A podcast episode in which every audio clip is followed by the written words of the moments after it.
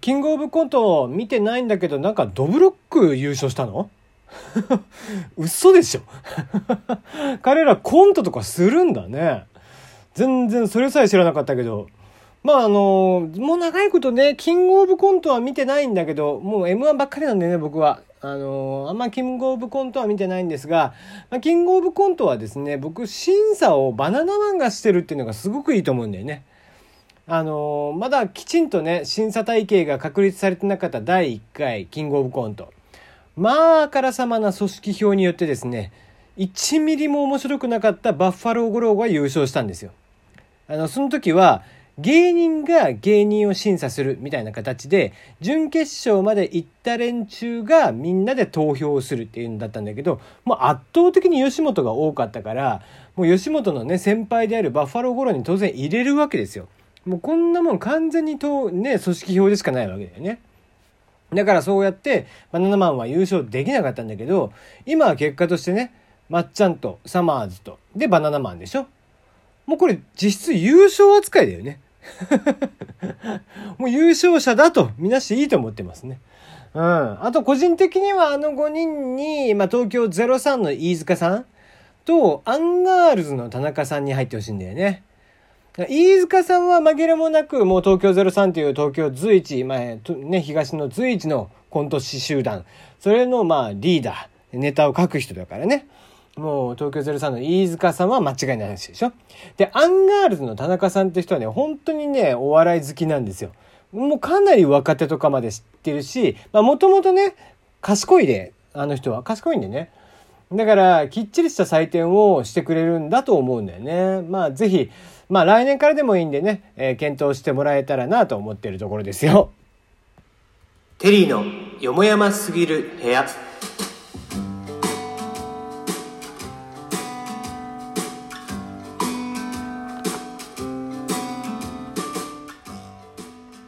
改めましてこんばんは、テリーでございます。えー、今日はですね、一日ちょっと出歩いていて、久々にちょっと疲れちゃったのと、まあ土曜日でね、えー、あんまり話題がないです。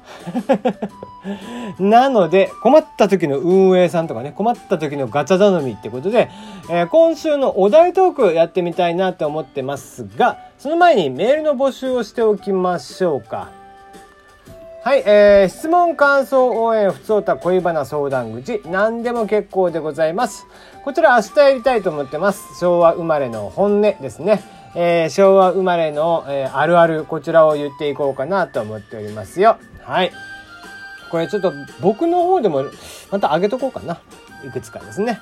はい、えー、そして、えー、常設企画、ラジオストーリー〇〇の小さな恋の物語、えー、主人公の小さな頃の恋の物語をリスナーさんに作ってもらいたいなと思ってます。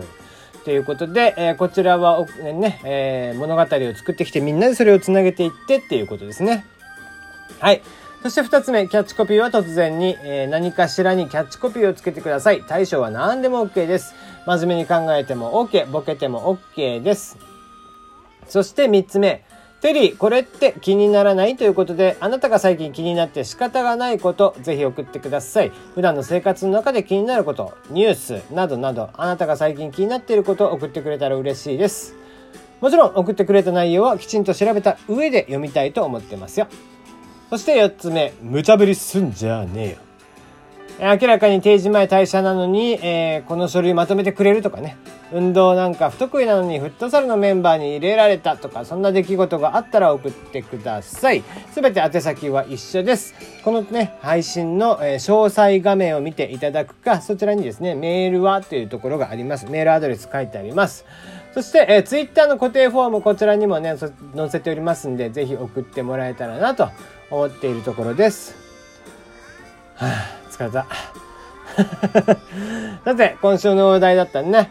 えー、今回は、自分にしか刺さらないことということで、これね、まあ、俺にというか、まあ今日実はさ、あのー、夕方から、えー、娘と会ってました。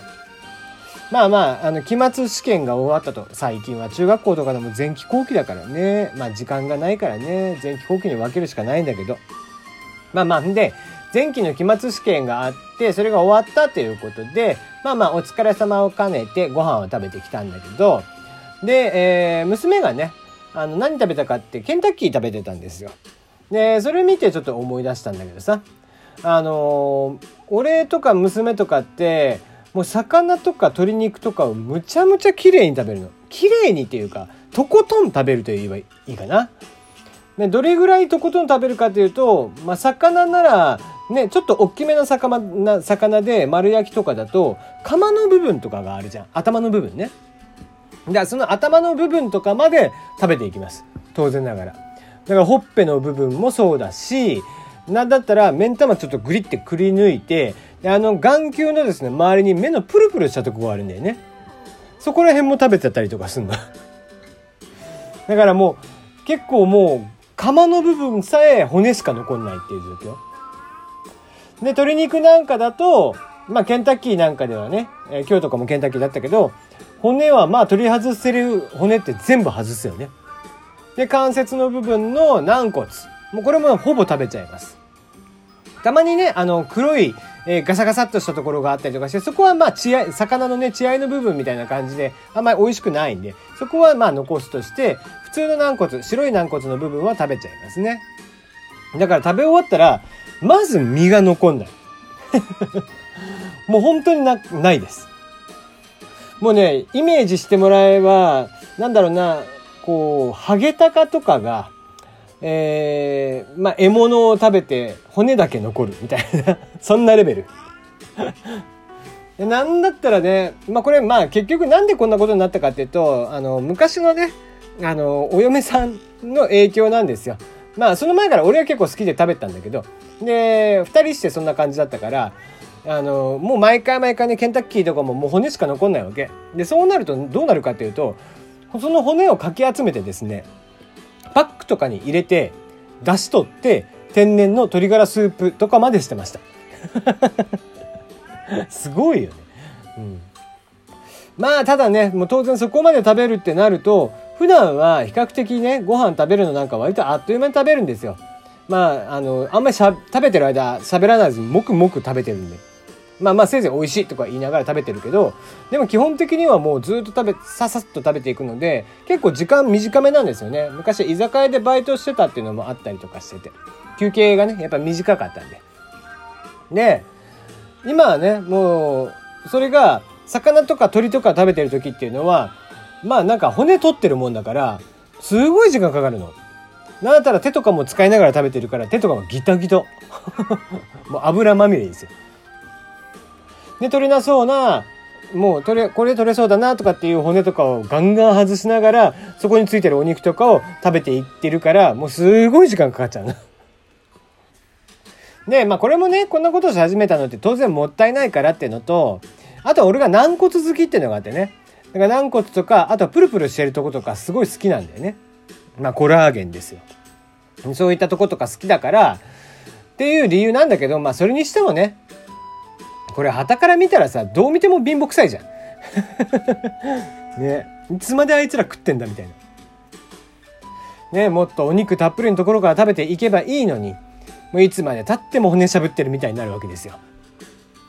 それだけならいいんだけど、もう俺なんかね、一緒に食べてる友達とかいたらさ、その人が残ったお肉の骨とかあるわけだよ。で、結構まだ肉がついたりとか、こう外せる部分のね、関節とか外してなかったりとかしてるわけ。もうそうなっちゃうと、もう、あまりに見かねた時にはそれもらっていいってなるよね。もうそこまで行くと自分でも病気なんじゃないかなって思うよね。はい。ということで、まあ今日は短いですけどね、えー、骨の髄までしゃぶり尽くす男っていうことで、もう今後はご認識いただければなと思っておりますよ。はい、今日はここまでです。明日は、えー、昭和生まれの本音、こちらをやっていきたいなと思っております。お楽しみに。